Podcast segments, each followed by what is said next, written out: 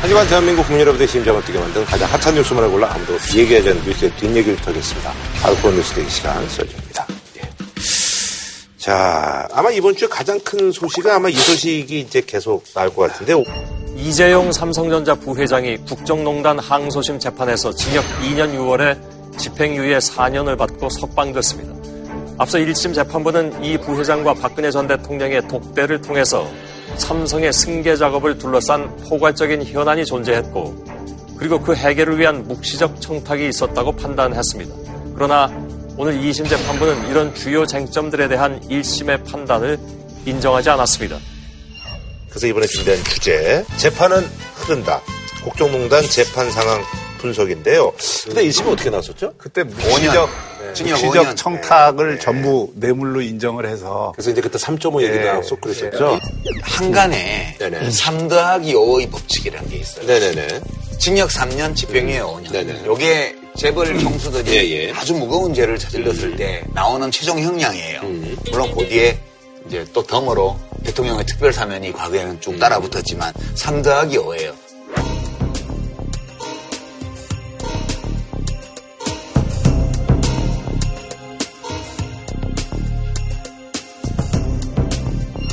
일심에서 우리 기억을 돌이켜보면 모든 혐의에 대해서 다유죄를 인정했어요. 그러면서 액수를 많이 줄여줬거든. 아, 맞아요, 맞아요. 하여튼 법리는 다 인정을 하면서도 법리로는 음. 액수 산정을 많이 줄여서 법정 최저형인 5년을 줬거든. 네네네. 1심에서. 그래서 그때 제가 논평하기를 삼성 변호인단 웃고 있다. 표정 관리 중이다. 음. 네네. 음. 2심 되면 집행유예 날 확률이 엄청 많다. 왜냐하면 다 유죄로 하면서 형량을 최소로 줬기 때문에 5년. 2심에서 어느 하나라도 무죄가 되면 그럼 집행유예가 2심 재판부가 집행유예를 줄 수 있는 요건이 된다. 5년형까지 줄 수 있도록끔 그 사실관계에 대한 그런 걸 구성을 했더라고요. 음. 그래서 이재용 부회장 변호인단은 유죄가 났지만 표정 관리를 하는 거예요. 지금 그래서 이제 나오는 얘기가 장량 감경이라는 말이. 네네네. 좀 어려운 말인데 정상 예, 참작해가지고 정상 참작해서 이게 5년을 받았으면 5년에서 절반을 감경을 할 수가 있거든요. 음. 형량을.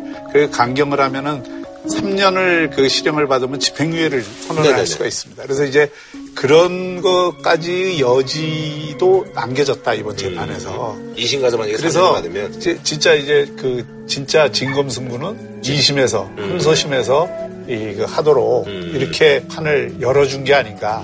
항소심에서 해볼 수 있게끔. 그렇지. 해볼만 하다는 판단을 하는 것이고. 항소심 이게 재판을 법리로 하는 게 아니라 이미 판단을 목적론적으로 세워놓고 거기에 맞춰갖고 법리를 깬다는 그러니까 1심에서는 이제 약간 네. 여론에 맞춰주고 2심은 아니, 그러니까 이제 이번에 2심 재판 결과를 보면 사실상 이재용 회장에게 무죄를 준 거나 다름이 없습니다. 음. 모든 부분에. 지금 유죄로 남아있는 게 코어 스포츠에 36억을 제공한 거. 음. 단순 뇌물 공여로 해서 유죄가 네네네. 그거 말고도 여러 개 있어요. 그러니까 제가. 한번 확인할게요. 그 왜냐면 이제 저희도 오늘 이제 방송하기 전에 바로 이게 예. 속보성으로 떠가지고 예. 이재용 검색을 아주 나나요. 판결 요지. 뭐 지금 뭐 다른 데서는 이제 여야 이재용 집이 온도차 안타깝다 그리고 박재판도 기대 뭐 이런 게 지금 나왔고 자유한국당 이재용 집행유예 법원에 경위를 포한다 뭐. 홍준표 사법부가 살아있다는 것을 보여준 이재용 재판 뭐 이렇게 해서 예. 자, 이렇게 돼 있네요. 정유라 씨 승마 지원 부분은 1심과 같은 뇌물죄를 인정했으나 코어 스포츠에 전달한 영역 대금 36억 원과 최씨 측의 마필과 차량 무상 제공한 부분만 뇌물로 인정한 반면 마필 구매 대금 등은 뇌물로 보지 않았다. 그리고 재단에 준 거는 다 미래재단, K재단 이거는 다 무죄가 됐고 그 다음에 코어 스포츠 용역비 36억 원 뇌물 제공과 관련된 재산 국외도피 혐의를 1심에서 유죄로 판결한 것과 달리 이 부회장이 차후에 사용할 목적으로 재산을 빼돌린 게 아니라며 무죄를 판결한 거예요.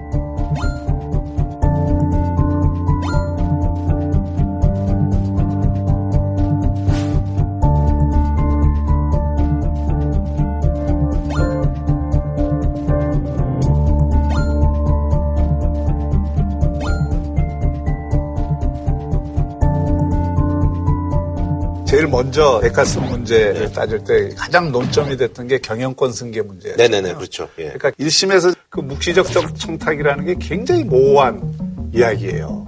그거는 진짜 코에 걸면 코걸이, 귀에 걸면 귀걸이가 될 수 있는 아주 그 어, 모호한 논리고 원래는 1심에서는 경영권 승계 때문에 청탁을 했고 그게 이제 뇌물로 인정이 된 거죠. 뭐 연차 독대뭐 나오고 예, 예. 그래 경영권 승계라고 하는 이 문제 설정 자체가 그런 게 없었고 또 그걸 위한 명시적이든 묵시적이든 청탁이 없었다라고 판단을 한 게 대부분 뇌물에서 음. 무죄를 선언한 이유거든요. 그리고 뇌물을 주긴 줬는데 이재용 부회장이 돈을 주고 싶어서 준 게 아니고 음. 어, 뭐 막 야단치고 이러니까 뭐안 주면 손해 볼 것 같으니까 준 거고 그러니까 돈 내놔라고 하니까 와 공갈에 예, 예, 무서워서 돈을 줬는데 네네. 근데 이제 정유라 말 사주고, 말 사주고, 뭐 그거 하느라고 독일에 있는 기업에 돈 보내고 이런 과정을 보니까 이거는 뭐 확실치 않지만 뭐 기대하는 게 있었던 음. 것 같아. 그래서 일부를 뇌물로 했어요. 특히 말. 아하. 근데 그 전에 1심에서는 말에 부속된 다른 차량 이런 거에 다 뇌물로 했는데 네네. 그건 아니고 소유권이 안 넘어갔으니까 그런 것들은 다 사용료만 계산해서 액수를 또 팍 줄였어요. 어... 그렇게 해가지고. 이게 1심에서는 말을 사줬다고 돼 있었거든요. 그 액수가 굉장히 크죠. 네네네. 삼성 측의 주장은 말의 소유권은 삼성에 있었기 때문에 사준 게 아니다. 음. 승마 스포츠 선수들을 위해서 이용을 하도록 삼성이 제공한 것 뿐이다. 이렇게 주장을 했는데 2심은 그 주장을 받아들인 거죠. 그러니까 말의 소유권은 삼성에 있고 다만 삼성에서 가지고 있는 말을 이용하는 데 있어서 특혜를 정유라한테 줬다는 거 아니에요. 그 다음에 이제 그 비용을 대기 위해서 독일에 있는 기업에 삼성전자에서 돈을 보냈잖아요. 근데 이거를 말 산다고 보낸 게 아니고 가짜로 서류를 꾸며서 정상적으로 돈 집행하는 것처럼 해서 외환을 보냈단 말이에요. 그래서 이게 국외 재산 조피가 1심에서 인정이 됐는데 이걸 인정 안 한 거예요, 이번에. 그러니까 지금 판사의 요지를 보면 재산을 해외 도피할 목적이 아니고 뇌물을 주는데 뇌물 받을 사람이 거기 있기 때문에 돈을 보냈다는 거예요. 그러니까 그 당연하죠. 뇌물 주기 위해서 돈을 빼돌렸는데 그거를 자기가 쓸, 쓰지 않는 건 당연한 거 아니에요. 남 주려고 돈을 뺀 건데. 그러니까 코어 스포츠의 용역 계약으로 36억을 지불을 한 게 그 지불한 것은 뇌물이라고 볼 수 있지만 그게 재산을 국외로 도피하기 위한 목적으로 한 게 아니라는 판단이에요. 그러니까요. 돈을 외국에 보낼 때는 적정한 신고 절차와 보고 절차가 다 있는데 이걸 다 거짓으로 꾸며서 돈을 보냈으니까 유죄 선고 받게 돼 있는 거예요. 그러면 국내에 정유라가 있었으면 국내에서 줬을 텐데 걔가 해필이면 독일에 가 있어서 불가피하게 독일로 보내는 과정에서 위반 행위가 일어난 거니까 이걸 인정 안 한 거예요 지금. 이게 다 연계돼 있어요. 연계돼 있죠. 연계돼 있어요. 그러니까 뇌물 횡령, 해외 재산 도피 네. 이게 다 연계돼 있는 거라고. 그러니까 이게 뇌물과 횡령이 인정이 안 되면 횡령도 인정됐어요. 말과 관련된 뇌물액이 일정액 인정이 됐고요. 그리고 그 X만큼의 횡령도 인정이 됐어요. 그런데 최소한 국외 도피 조항에 대해서는 무죄를 선고한 거예요. 횡령도 맞고 뇌물도 맞는데 다만 최소한 국외 도피 위반은 해요. 아니 그러면 저기 이번 재판의 개인적인 문제점은 뭐라고 생각하세요? 좀 아쉬운 점. 저는 뭐 우선 전제가 판사라고 해서 우리와 다른 사람은 아니에요. 음. 제대로 논리적으로 판단하려고 노력하지만 우리하고 동일한 욕망과 편견과 이런 걸 오류에 빠지는 인간이에요. 그렇죠. 그러니까 그 전제를 두고 거죠, 뭐, 예. 이번 판결을 내린 재판장에 대해서 그 전의 다른 판결과 비교해서 말하고 싶지는 않아요. 그러나 그분이 일관되게 이렇게 엄격하게 피고인에게 유리한 판결을 한 분은 아니라는 거. 그거 하나 말씀드리고요. 음. 두 번째로 이 무죄에 관해서 다른 것들은 다 뭐 그렇게 볼 수도 있다고 생각해요, 저는. 뭐 자발적 뇌물이 아니고 강요된 뇌물이라든가 그래서 일정 수준에서는 무죄를 내린다든가 다 할 수 있다고 봐요. 그런데 이 해외 재산 도피 혐의 이거에서 무죄를 선고한 거는 저는 동의 못해요. 왜냐하면 납득을 못하겠어요. 이 논리라면 밤중에 나무 집에 열쇠 따고 창문 깨고 들어가가지고 물건을 훔쳤어요. 근데 주거침입 절도가 다 성립되잖아요. 근데 왜 주거침입을 했냐면 절도를 하려다 보니까 집담을 넘게 되는 거예요. 그런 경우에 절도를 목적으로 주거 침입을 했으니까 절도죄만 성립하고 주거 침입죄는 성립하지 않는 거하고 같은 논리라니까요, 이게. 그러니까 절도만 적용하고 주거 침입을 인정 안 해준 사례가 있냐고요. 실제로 말을 샀든 뭘 했든 원래 자기가 하는 일에 맞게 금융당국에 절차를 밟아야 되는 거예요. 실제로 삼성이 독일에서 한 거, 그거에 맞도록 서류를 꾸몄으면 성립이 안 돼요, 제가. 근데 다 가라로 꾸렸다고요, 그 서류를. 근데 그거를 인정을 안 한 거거든. 그래 나 이거는 인정 못 하겠다는 거예요. 이거는 집행유예를 내주기 위해서 했다고밖에 볼 수 없다. 솔직히. 이게 왜냐면 5년 이상이거든. 그래서 그거를 무죄로 하지 않고는 집행유예를 내주는 게 불가능해요. 그러니까 이 논리는 너무 인색하다 이거는. 그리고 우리가 사법부에 대해서 뭐 재벌 총수니까 혼내줘라 이게 아니에요. 누구에게나 같은 잣대로 같이 엄격하게 또는 관대하게 해달라는 거예요. 이게 뭐냐고 이게 솔직히. 근데 저는 오히려 거꾸로 조금 이해하기 어려운 게 지금 판결 전체의 요지를 보면 이재용 회장이 적극적으로 정부나 대통령에 대해서 청탁을 한 게 없다는 거 아니에요.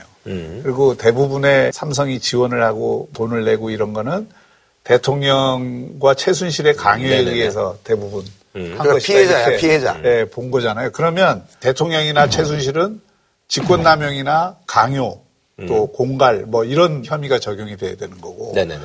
근데 이게 마지막 부분에 이게 대가성이 있다고 한 부분이 다른 거하고 과연 논리적 연결성이 있는지. 그러니까 왜그 청탁이라는 건 뭘 보고 청탁을 하는 차라리 건지. 다 무죄 선고를 하죠. 예, 그러니까 차라리 나는 그게 일관성이 있지 않았을까 하는 생각이 듭니다. 근데 그렇게 하기엔 또 무서웠나 봐요. 예, 그러니까 그 그러니까 우리하고 똑같은 인간이라니까. 근데 어떤 판사의 판결이 이렇게 앞뒤가 안 맞으면 좀 슬픈 거지, 그냥. 아, 이렇구나. 역시 돈 많고 힘센 사람들은 최대한 관대하게 형을 받고, 뭐 그렇지 않은 사람들은 잡혀가면 얄짤이 없구나. 그런 현실을 다시 한번 확인하는 씁쓸한 그- 그, 런 거죠, 뭐. 감성적으로 이렇게 그 이야기를 하면 그렇게 받아들여질 가능성들이 굉장히 높은데 뇌물 공여죄를 무죄로 한 거는 저는 법리적 판단이라고 봐요. 네네네. 그런 부분에 대해서 유 작가님 얘기한 대로 이게 무죄로 하기에는 법이 좀 나서 그랬는지 어쨌는지는 봐야 되겠지만 말이 뭐 제주도에 있었으면 뭐 이런 얘기도 안 하는데. 예. 정유라가 제주도에만 있었으면 나도 이런 얘기 할 필요 없잖아. 근데 왜 독일에 가가지고 이래. 그런 원망스러움도 있지만 음. 판결 내리신 판사님이 경력이 꽤 되신 부장판사인데요. 음. 자기 자신이 지금까지 판결하면서 어느 정도의 그런 엄격한 판사로서 또는 관대한 판사로서 일관성을 유지했는지 가슴에 손 얹고 한번 생각해 봤으면 좋겠어요. 네.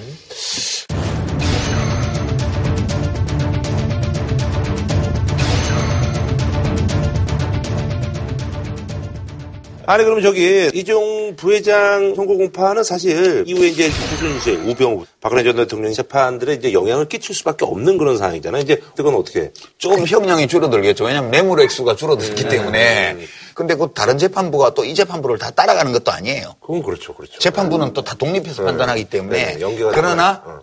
같은 사법반에서 아하. 하기 때문에 어떻게 이걸 판단을 했나? 그 참고는 하겠죠. 이 영향은 일정 부분 갈 수밖에 없죠. 이 재판 결과를 분석을 아주 면밀히 할 겁니다. 그렇죠. 예, 그리고 뇌물죄로 규율하는 부분이 좀 적어진다 하더라도 직권남용이나 강요나 음. 네네네. 뭐 이런 건 여전히 살아있기 때문에 그러니까 더 커져요, 어떤 점에서는. 왜냐하면 이번 재판부가 뇌물로 인정 한 부분은 이른바 강요성 뇌물인데 그 피해자를 본 거라는 아까 그 예, 말씀. 피해자로 보기에는 좀 지나쳤다고 생각하는 부분, 그것만 지금 뇌물로 인정을 한 거거든요. 그러니까 그러면 한마디로 얘기하면 지금까지는 네네. 눈빛만 딱 보고 됐지 됐다 이렇게 해갖고서 뇌물을 주고받았다는 거 아니에요. 그게 1심 판결이거든요. 아, 예, 그렇죠. 그러니까 그거를 눈빛으로 주고받은 그런 관계에서 성립하는 청탁성은 인정을 안 한 거예요. 음. 근데 이제 다른 재판부가 다시 이 묵시적 청탁을 어떻게 할지 그 모르지. 인정을 할지 안 할지는 모르죠. 네, 그거는 이제 충돌하는 재판도 많이 나오니까요. 근데 다만 이 재판 결과를 받아들인다면 뇌물 준 사람보다는 뇌물 받은 사람을 더 무겁게 처벌하거든. 그렇죠, 그렇죠, 예. 그러니까 저쪽으로 가면 무서워서 준 거야 라고 인정을 했는데 받은 사람을 재판할 때는 그더 나쁠 수도 있지 그게.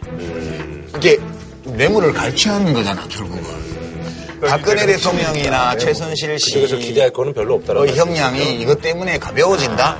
그렇게 판단할 수는 없을 것 같아요. 그거하고는 좀 별개의 사안. 알겠습니다. 예. 자, 뭐 그럼 한 줄로 평으로 예. 넘어가도록. 개인적으로 축하하고요. 이재용 부회장한테. 공적으로는 참 서글픕니다. 묵시적 청탁이 묵시록이 되라. 묵시적 청탁이 없어져 버렸잖아요. 뭐. 아니, 포함된 얘기가 묵시록이 되고. 이번 소식은요. 8.6절에 이제 2010년도에 당시 법무부 이제 핵심 간부한테 성추행 당했다. 홍에서 지금 파문이 일고 있습니다. 그래서 이번 사건을 계기로 여러 곳에서 이제 미투 운동이 확산되고 있는데 그래서 이번에 준비한 주제 한국판 미투 운동 확산 법적의 성추행 폭로 파문인데요. 나도 당했다. 성폭력 경험을 고발하는 이른바 미투 운동. 지난해 미국에서 유명 배우들이 가해자의 실명을 고발하면서 파장이 커졌고 전 세계적으로 확산되고 있습니다.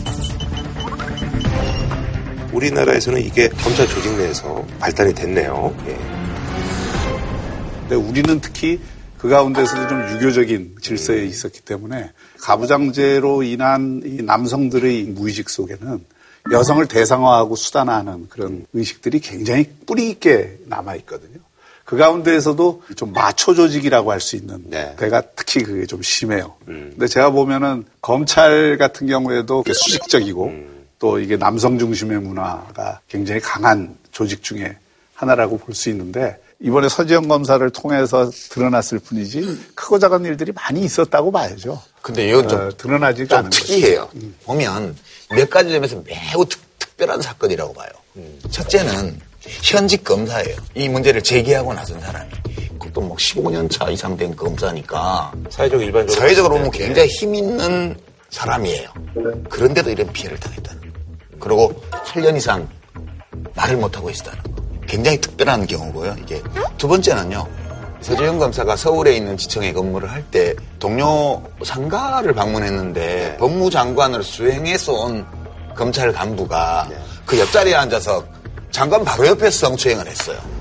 이것도 진짜 상상하기 어려운 거예요. 예.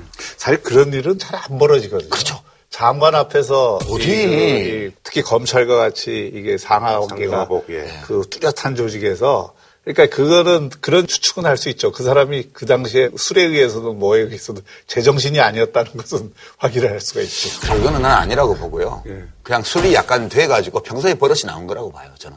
세 번째는 이 안태근 검사가요, 그 가해자잖아요. 검사 인사를 좌우하는 자리에 있을 때, 네, 2015 2015년도에 여주지청에 서검사가 있을 때인데, 네. 이때 사무감사가 이루어지고, 그 과정에서 서지현 검사가 뭘 많이 잘못했다고 해서 검찰총장 경공가를 징계를 하고, 네네. 그러고 통영지청으로 보내버렸단 네. 말이에요. 그 4, 5년 차 검사들이 일하는데 네.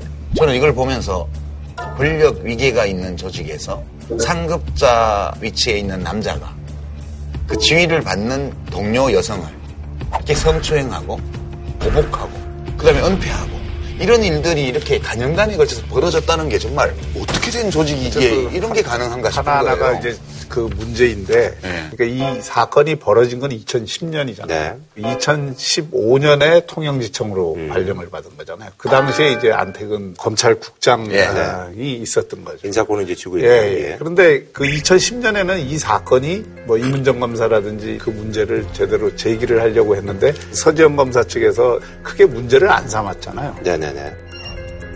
사실 2010년도 당시는 지금하고 또 분위기가 달라서요. 예. 이런 성추행 이야기를 꺼내기 굉장히 어려운 분위기였습니다. 예. 그리고 그런 이야기를 공론화하는 것이 제가 몸담고 있는 검찰 조직에 누를 끼치는 것이 아닌가 이런 생각도 했고요. 예. 안태근 지검장의 경우에는 그 당시 그게 문제가 돼서 무슨 명예를 훼손당했다든지 또는 조사를 받았든지 그러지 않았잖아요. 근데 2015년에 과연 꼭 보복 인사를 했어야 될 이유가 있었겠느냐. 그러니까요. 예, 그게 그래서 제가 심각하다고 보는 예, 거예요. 그 의문이 드는 거예요. 이게 이제 의문이 드는 이게 거죠. 영화나 소설에나 나올 법한 얘기예요. 왜냐하면 그날 자기가 인사불성 술이 취해서 그랬다 쳐요. 난 그거 믿지도 않지만 나중에 얘기를 들었을 거예요. 그본 사람이 여러 명이 있었기 때문에 누군가 얘기해 줬을 거예요. 너 어제 실수했다. 본인이 알고 있었다고요. 계속 찔린 거야. 몰랐다면 말도 안 돼요. 검찰 조직에서.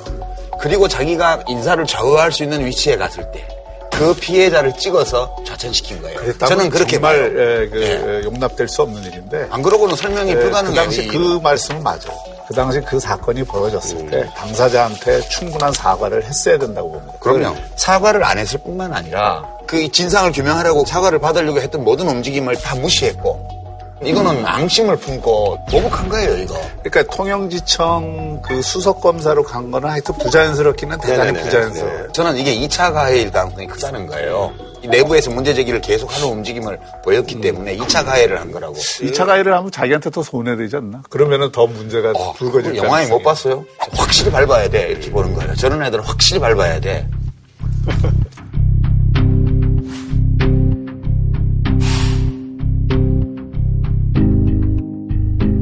서검사가 이거를 어, 공개적으로 문제 제기를 하기로 결심한 배경이 몇 가지가 있는데 네네네. 그 중에 하나가요. 이 안태경 전 검찰국장의 네네. 교회 간증. 간증 동영상이에요. 돈봉투 사건 때문에 면직됐잖아요. 검찰국장 하면서 중앙지검에 70만 원, 100만 원 돈봉투를 뭐 특수활동비에서 가져왔다는 건데 그거를 중앙지검 검사들한테 나눠준 게 문제가 되어서 면직이 됐어요. 근데 그, 그 간증하는 걸 보면 자기 정말 공직자로서 깨끗하게 잘해갖고 평가도 잘 받았는데 정말 너무 억울해서 우리 가족들 잠을 못 잘 정도로 억울했다. 근데 이제 이 신앙을 가지고 이제 편해졌다. 이런 내용이에요. 내가 서검사라도 도저히 못 참았을 것 같아요. 이 보면 딱 어떤 느낌이 드냐 하면 영화 밀양에 전도연 씨가 자기 애 죽인 살인범을 용서해 주려고 면회를 갔더니 자기 이미 용서 받았다고 그러잖아요. 하나님이 이 죄 많은 놈한테 손 내밀어 주시고 제 죄를 용서해 주셨습니다. 하나님이 죄를 용서해 주셨다고요? 가해자가 지 맘대로 용서받았어요. 딱 그게 떠오르는 장면이에요. 이 동영상을 보면. 그러니까 서검사가 이 동영상을 보면서 어떤 모욕감을 느꼈겠냐고요. 저는 회계는 피해자들에게 직접 해야 된다는 말을 전해드리고 싶습니다. 아니 그래서 이제 언론에 이제 또 이제 등장하는 이름이 이제 그 자유한국당 이제 추교일 의원인데 이분이 이제 이제 그 당시에 이제 그 검찰국장이어서 이문정 검사라고 이제 이분이 이 사건에 대해서 감찰을 요청을 했는데 당사자 가만히 있는데 왜 네가 나서고 다니냐 뭐 이렇게 해서 그렇죠. 얘기를 했다는 그래서 이제 사건을 덮으려고 했다. 뭐 이거는 이제 본인이 있습니다. 부정하고 있죠. 네. 이런 사실이 없었다. 자기는 참에 기억이 안 난다. 그러니까 지금 뭐 그걸 부정하고 있어서 지금 이건 진실 공방 양상으로 가고 있죠. 근데 그건 뭐 조사해보면 다 나올 거예요. 네네. 지금 박상기 법무장관한테 이거를 얘기를 했는데 법무부의 그 대응 방식 예, 이거에 대해서 좀 뭐 하실 말씀 있으시잖아요. 네, 그렇죠. 예. 이걸 이미 에, 서검사가 법무부 내에서 다시 한번 문제 제기를 해서 이거를 에, 재조사를 한다든지 어떤 음. 네네네. 처리를 하려고 올렸는데 그 이메일을 법무부 장관이 에, 보지 못했다고 처음에 네. 얘기를 했다가 말을 바꿨죠. 예, 예. 몇 시간 만에 에, 다른 메일에 있는 걸 예, 뭐 오, 오해가. 있어서 다른 쪽에 온 메일을 챙겨보지 못했다 네. 해서 그걸 뒤집었는데 사실 조금 거짓말하고 있어. 그죠? 그렇죠. 거짓말이지, 그렇게 이거는. 봐야죠. 예. 결국 이제 뭐 사과를 했죠. 예. 어떤 문제든지 이런 문제가 터지면 꼭 이렇게 작은 보재기로 막을 수 있는 것처럼 생각을 하고 보자기를 덮으려고 그런다고요. 근데 사실은 그 보자기로 안 덮여져요. 안 덮여지기 때문에 문제가 되면은 이게 거짓말 논쟁이 돼버리거든요. 거짓말 논쟁이 되면 그건 도덕성에 큰 타격을 받는 거예요. 그래서 이거는 대응을 참 어, 나이브하게 했다, 진짜. 이- 나이브한 게 아니고요. 네. 이거는 박상기 법무장관이 심각하게 자기 자신의 한 행위를 돌아봐야 돼요. 왜 그러냐 하면 서검사가 처음부터 언론에 알리려고 했던 게 아니에요. 처음에는 혹시 이메일 보내면 비서실에서 보고 그럴지 모르니까 지인을 통해서, 그러니까 법무부 장관과 연결되는 아는 사람을 통해서 오프라인으로 문서로 보냈고 소식이 없으니까. 그다음 법무부에서 알아야 된다. 그러면 알아도 할 수 없다. 그러고 공용 이메일로 보낸 거예요. 두 번을 보낸 거군요, 그러니까. 그다음에 장관이 메일이 왔으니까 확인하고 20여일이 지난 같은 해 10월 18일 박 장관으로부터 답장이 왔습니다. 박 장관은 서 검사가 경험하고 지적한 사실에 대해 어느 정도 알고 있다고 말합니다. 또 검찰국의 관련자와 면담을 하도록 지시했으니 구체적으로 누구와 약속을 잡고 미리 알려달라고 적혀 있습니다. 이렇게 서검사는 면담을 하자고 그러니까 아, 장관님이 진상 파악을 하기 위해서 나를 면담으로 불렀구나. 해서 그 검찰 간부를 만났어도 있었던 그대로 다 얘기를 했어요. 근데 아무 조처를 석 달 동안 안 취한 거예요. 이 이야기는 무슨 얘기냐 하면 제가 추측한데는 꾸물꾸물 하면서 몇 달 동안을 그 안에서 논의하면서 미룬 거예요. 볼그 때. 관료 조직의 속성상 그 조직 내에서 어떤 문제가 생기면 그 문제를 안에서 해결하려고. 그렇죠. 쪼물락거리죠. 예, 예. 또 그러면 이제 그 밑에서라도 해결을 좀 깔끔하게 했어야 되는데 방치한 거죠, 사실. 인권을 다루는 법무부가 개인의 인권과 자유에 관련된 사항인데 이 문제를 제기했을 때 그거를 다루는 방식이 대단히 소홀하고 개인의 입장에서 피해자의 입장에서 다루지를 않고 조직의 관점에서 다뤘다는 게 큰 문제고요. 서 검사는 이거를 언론을 통해서 공개적으로 문제 제기를 했고요. 엄청난 파문이 지금 일어나고 있죠. 서 검사는 조직 내 성폭력 피해자가 스스로 경험을 폭로하면서 겪게 되는 어려움을 전했습니다. 나에 대한 많은 이야기들이 조직 내 외부에서 나오고 있다고 했습니다. 근데 우리가 이제 한 가지 염두에 둬야 되는 거는 이 검찰의 적폐, 내부의 그런 사건 처리를 편향되게 하는 그런 관행이라든가 또는 검찰 조직 안에서조차도 이렇게 성차별을 하는 이런 문화가 잘못됐다는 거 우리 다 알잖아요. 다 인정하잖아요. 그러면서도 우리가 매우 이중적인 게요. 맞아. 그건 잘못됐어. 그리고 그런 문제적이나 오라. 이렇게 인정하는 경우에도 그 문제를 제기하는 사람은 가까이 하기에는 좀 위험해. 이런 이중적인 인식을 사람들이 갖고 있어요. 그러니까 이 문제를 제기하는 사람들의 그 제기하는 문제가 옳고 네네. 그 입장에 동의하는 경우에도 그 사람에 대해서는 좋지 않은 편견을 가지는 경우가 대단히 많아요. 그래서 이것 때문에 사람들이 문제를 제기하고 폭로하고 하는 걸 망설이게 되거든요. 서검사가 공개적으로 문제를 제기하고 관련된 사실들을 계속 공개하는 거에 대해서 문제가 있다거나 또는 조직에 적응을 못한다거나 이렇게 보지 말았으면 좋겠어요. 저는. 예. 좀뭐 중요한 지적이라고 네. 보고요. 그래서 어쨌든 이 문제를 제기한다는 것 자체가 얼마나 힘들겠어요. 올그 네. 피해나 또는 그런 시각, 외부의 그런 시각들이 있기 때문에 굉장히 힘들죠. 그러니까 그런 용기를 낸 것에 대해서는 서로 격려를 해줄 필요가 있죠. 그렇죠. 어, 그래서 사실은 이게 뭐 이제 뭐 검찰 내 문제뿐만 아니라 방송국에서도 지금 유명 드라마 PD가 이제 후배 PD를 홍콩했던 의혹이 제기돼서 대기 발령된 그런 얘기도 있고요. 또 근무하 시간에 이제 박상구 회장 얘기도 지금 나오고 있고 뭐 지금 그런 상황입니다. 예. 지금 그 조직이 있는 곳에는 다 이런 문제들이 그동안 있었다고 저는 생각을 해요. 근데 이번 사건 같은 경우에는 그동안 에, 숨겨져 있던 그런 비리가 표출된다고 봐야 되겠죠. 저는 이걸 권력 문제로 보는데요. 지금 안태근 검사 성추행이나 사건 이름도 서검사 사건이 아니고 안검사 사건으로 돼야 돼요. 안태근 성추행 사건 이렇게 해야 되고요. 유명 드라마 PD가 후배 PD를 성추행했다. 뭐 금호아시아나 박성구 회장이 젊은 그 여직원들하고 뭐 스킨십을 강제로 하게 하는 이런 이벤트들을 계속 회사에서 만들었다. 이런 걸 보면 지하철 성추행범하고 이 차이가 뭐가 있냐면요. 그 지하철 성추행범은 개인 범죄예요, 그냥. 근데 지금 이 건들은 다 뭐냐 하면 다 권력 범죄거든요.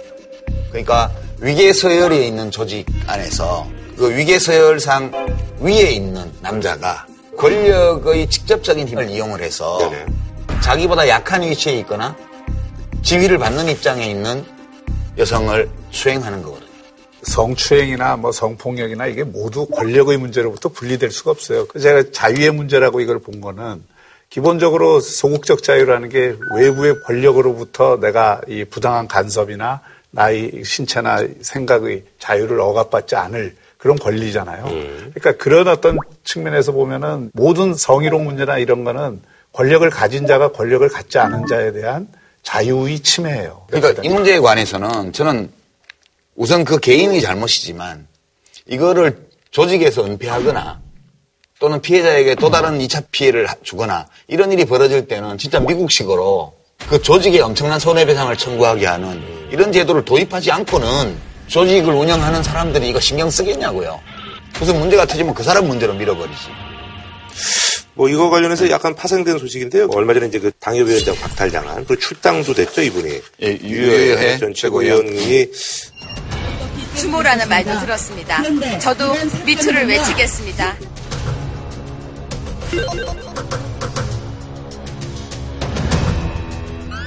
홍 대표는 이거는 가짜 뉴스다. 그 이제 방송을 보도한 MBN의 당사 출입 금지에 대해서 인터뷰 거절. 본인 말로는 전쟁을 선포한다고 했는데 MBN 떼세요. MBN을 그, 그다 빼세요. 기자들 철수하세요. 취재 불응함. 앞으로 MBN은 당사 출입도 못해요. 우선 그 MBN의 보도 자체가 사실관계를 좀 과장한 음. 예, 그런 보도이면은 틀림이 없는 것 같아요. 특히 제목이. 예, 그래서 그 부분에 대해서 홍준표 대표가 대단히 격앙된 음. 건 사실인 것 같은데.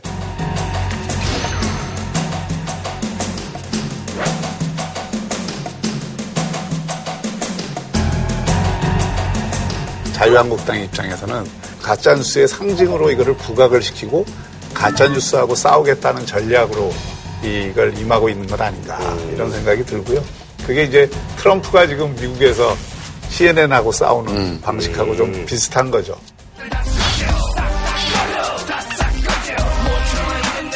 저는 홍 대표 발언 중에 보면 방송을 자꾸 뺏어가요 이렇게 표현해요. 뺏겼다는 얘기는 원래 자기 거라는 뜻이잖아요. 아, 그거 말이라고 하는 거예요, 그거를. 그러니까 지금 MBN이 특히 제목이 잘못됐어요. 그래서 이제 일종의 오보라고도 말할 수 있죠. 요즘 미디어 경쟁이 심하니까 제목을 선정적으로 뽑는 경향이 있어요. 근데 그거는 자유한국당도 그러잖아요. 헌법 개정안 나오면 사회주의 헌법이다.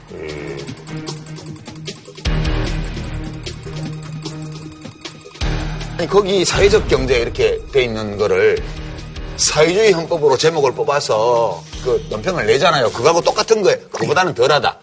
그런데 사실요, 홍준표 대표의 발언을 보면 유여회 씨로서는 성희롱이라고 할 만해요. 유여회 최고위원 보고 추모라고 그랬어요. 그 성희롱이라 그러니까 유여회는 성희롱 대상도 아니야 라고 얘기를 했어요. 생각을 해봐요. 어떻게 일- 공당의 대표가 이런 말을 해요. 이런 발언들은 다 심각한 성희롱이라고 말하는 유여혜 씨의 입장이 옳아요. 그리고 이걸 보도하는 언론도 당연히 옳은 거예요. 그러나 다만 제목 뽑을 때 과장된 게 있었을 따름인 거죠. 이걸 가지고 전쟁을 선포하고 MBN 기자 나가라 그러고 당 전체가 제1야당 전체가 취재 거부를 하게 만드는 이런 일을 하기 전에 홍준표 대표는 자기의 말부터 돌아봐야 돼요. 그, 너무 세게 얘기했나 내가? 뭐, 평소대로 세게 얘기했는데. 뭐. 그래요? 그, 저, 그러니까 그동안 이게 발언들을 쭉 보더라도 위험 수위를 왔다 갔다 하는 그런 내용들이 상당히 있어요. 그래서 사실 굉장히 주의를 해야 되는 부분들이 많이 있고 개인을 에 대한 과장 보도를 했다고 해서 이거를 출입 금지를 시키고 어떤 언론하고 전면적인 싸움을 하는 거는 자유한국당에도 별 도움이 될 것 같지 않아요, 제 생각에는. 예, 알겠습니다. 뭐 마무리 부탁드리겠습니다. 현직 검사의 인권도 보장 못 해주는 검찰이 도대체 어느 국민의 인권을 보장할 수 있겠느냐. 그렇게 말하고 싶어요. 지금은 이제 남성들이 참여록을 쓰면서 위두유 해야 될 때라고 생각합니다. 자, 내일이요. 평창올림픽 이제 개막입니다. 예. 뭐 그래서 꽤 많은 정상급 인사들이 옵니다. 뭐 주목하시는 분들이 있나요? 이번에 정상급 인사들이 오는데요. 사실 뭐 상당수는 그냥 그- 그 나라의 상징적인 원수들. 네네네. 예, 근데 스위스 대통령. 예, 스위스 스위스 대통령, 스위스 독일 대통령, 의전만 그다음에 스웨- 스웨덴 국왕 예, 이런 예, 분들, 예, 예. 이런 분들이 주로 많이 강국들 오시고요. 예. 이죠? 실질적인 정치적 지도자라고 음. 할수 있는 분들 중에 주목해야 될 부분은 역시 마이크 펜스 부통령, 네네. 그렇죠. 아베 총리, 네. 그리고 중국의 서해리칙이라고 하는 근정 상무위원. 상무위원이죠. 네, 그 정도가 아마 정치적으로 좀 주목할 분들 아닌가 싶습니다. 아니, 근데 아베는 또 오네요. 어떻게 안 온다고 그랬다가? 안 오면 혼자 손해라고 그때. 그 일단 지금 뭐 한일 관계는 좋지 않지만 아하. 어, 그건 그건 별개고, 예. 도쿄 올림픽이 2020년에 아하, 그렇군요. 예. 정치적인 것과는 별개로 어, 올림픽도 흥행을 위해서 해야 되는군요. 것이 본인으로서 좋다고 본 거고. 네네. 제일 큰 뉴스는 역시 북한에서 김영남 최고인민회의 음. 상임위원장이 오는 거. 그 최고인민회의 상임위원장이라는 자리가 명목상의 국가수반이에요. 북한 네네. 체제에서는 이 사람 벌써 한 20년 가까이 하고 네네. 있을걸요. 되게 오래된 분인데 옛날에 예, 예. 지금 평양의 손이라는 드라마에도 나왔던 그런 분이거든요. 예, 상임위원장 된게 되게 오래된 1990년대 말일 90년대 거예요. 네. 그리고 외교관 출신이고 네네, 맞습니다. 어, 김정은의 의사를 어느 정도 음. 대신할 수 있는 음. 그런 인물이 오기로 됐으니까 문재인 대통령이 트럼프 대통령하고 통화하면서 네네. 고위급 접촉을 좀 해보면 어떻겠느냐 북한하고 그런 제안을 했잖아요. 음. 네. 이제 혹시 면담이 뭐 따로 접촉이 성사되면 아, 펜스하고 만나는 거예요? 예, 펜스 부통령하고 혹시라도 어쩔지 모르겠지만 대화가 성립이 되면 그것도 이제 좀 큰 뉴스가 되겠죠. 네네. 혹시 되면. 음. 이분이 사실 상징적인 의미는 있지만 그 북한 권력을 지금 움직이는 사람의 핵심은 아니다. 음. 네네네. 그러니까 이제 김정은의 메시지를 전달하고 또 이쪽의 메시지를 전해줄 수는 있지만 그렇죠. 이분 자체가 무슨 자기 이 입장을 가지고 이그 외교를 할 만한 위치에 있는 분은 아니라고 봐요. 이 사람이 재밌는 게 최고 권력자가 대놓고 하기 어려운 말을 대신해주는 역할도 해요. 음. 대외적으로. 그러니까 대표적인 예가 2007년 제2차 남북 정상회담 때 10월 2일 날 노무현 대통령이 도착하자마자 오후 5시에 먼저 김영남하고 회담을 해요. 그 회담이 상당히 길었어요. 예정했던 것보다 오래 끌었고. 나중에 노무현 대통령 비망록을 보니까 45분 동안 혼자 떠들었대요.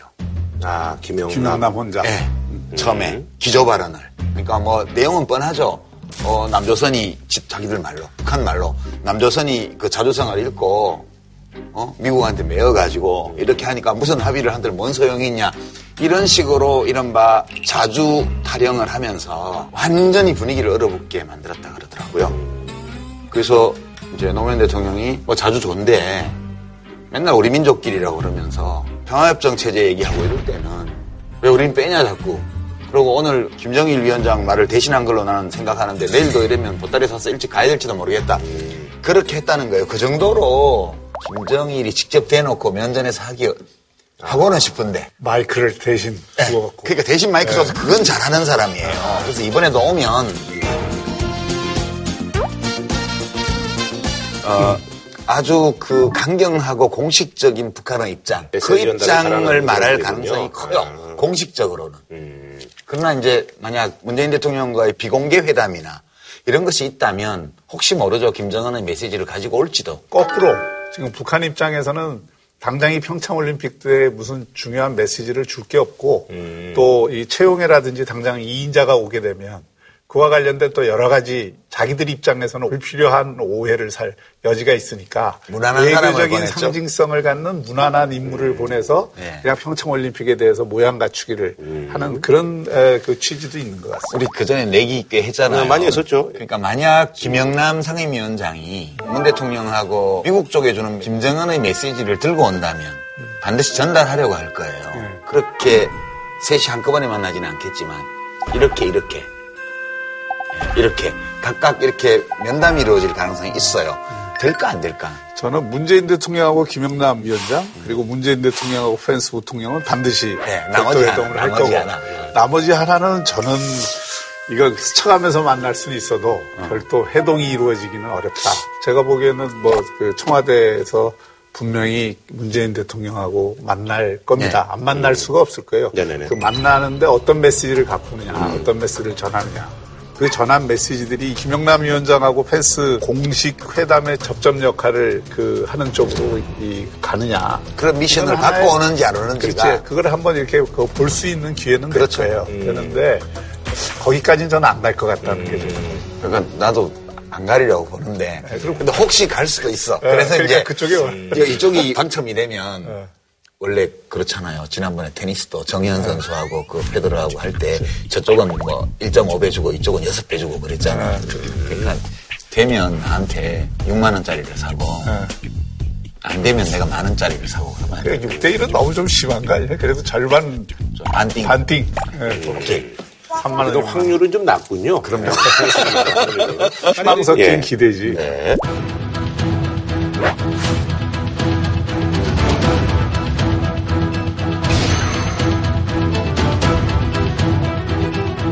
리포트가 이제 자료 비운 지한 1년 됐는데, 그 뭐, 많은 분들도 이제 모르고 계셨을 수도 있는데, 빅터 차라고 이분이 한국계시잖아요. 근데 뭐 이분이 내정이 됐다가 낙마가 됐다. 그래서 이거와 관련해서 굉장히 이례적이다. 그래서 우리 한반도가 또 이제 다시 이제 긴장 상태에 들어가는 거 아니냐라면서 이제 많은 분들이 걱정을 하시더라고요. 예. 지금 리퍼트 대사가 물러난 네. 후로 지금 그 1년 됐는데 네네. 빅터 차가 아그레망까지 끝났단 네네. 말이에요. 사실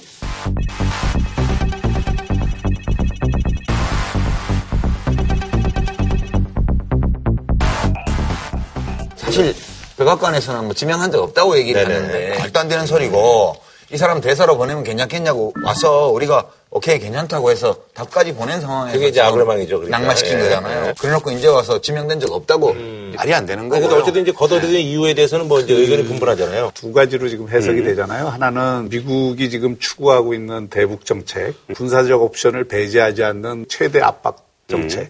여기에 대해서 빅터 차가 여러 가지 우려를 표명한 부분 그 의견이 서로 안 맞아서 음. 했다는 의견이 하나 있고 네네네. 근데 이제 그 미 국무부나 백악관 쪽에서 나오는 얘기는 조금 그 흘리는 얘기지만 워싱턴의 얘기는 예, 예. 문제가 뭐 있다. 검증 과정에서 빅터차 부인의 사업이 뭐 한국과 관련된 뭐가 있었다든지 광연료 문제가 있었다든지 이런 이야기들이 지금 흘러나오는 얘기인데 그거는 사실 확인이 안 되는 얘기거든요. 부실이라고 볼수 예. 있겠네요, 좀. 빅터차의 대사 낙마와 관련해서 약간은 불안감이 생기는 거는 소위 bloody nose strike라 그래서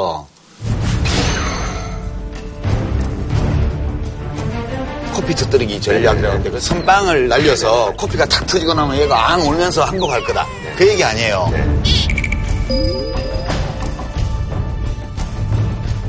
집에 가서 칼 들고 나오거나 뭐 옆에 있는 쇠파이프를 들거나 이렇게 하지 않는다. 그런 그렇죠. 내용이에요. 예. 그러니까 군사적으로 타격을 주는데 북한이 그것 때문에 전면전을 일으키거나 최소한 국지전을 일으키지 않을 거다. 이렇게 주장하는 전략이에요. 그게. 근데 그게 뭐 어느 날 가는 길 가는데 갑자기 커피를 터뜨리는 게 아니고 서로 간에 계속 이렇게 몇십 년째 이러고 있는데 커피를 탁 터뜨리면 가만히 있냐고요, 걔가. 실제로 코를 때리면 쟤도 쇠파이프를 들고 나온다는 게 피터 차의 생각이에요. 그래서 이 사람은 잘해준다는 게 아니고 때리지는 말고 아. 다른 방법으로 충분히 압박해서 우리를 따르게 만들어야 된다. 이런 매파 간섭주의예요. 여기까지는 이게. 가지 말자. 이, 아. 이까지는 몰라도 제재까지는 가, 그러니까 아. 제재까지는 강력한 제재를 해야 된다는 게 빅터 차가 부시 행정부에서 일할 때부터 그렇죠. 지금까지 일관된 입장이고요.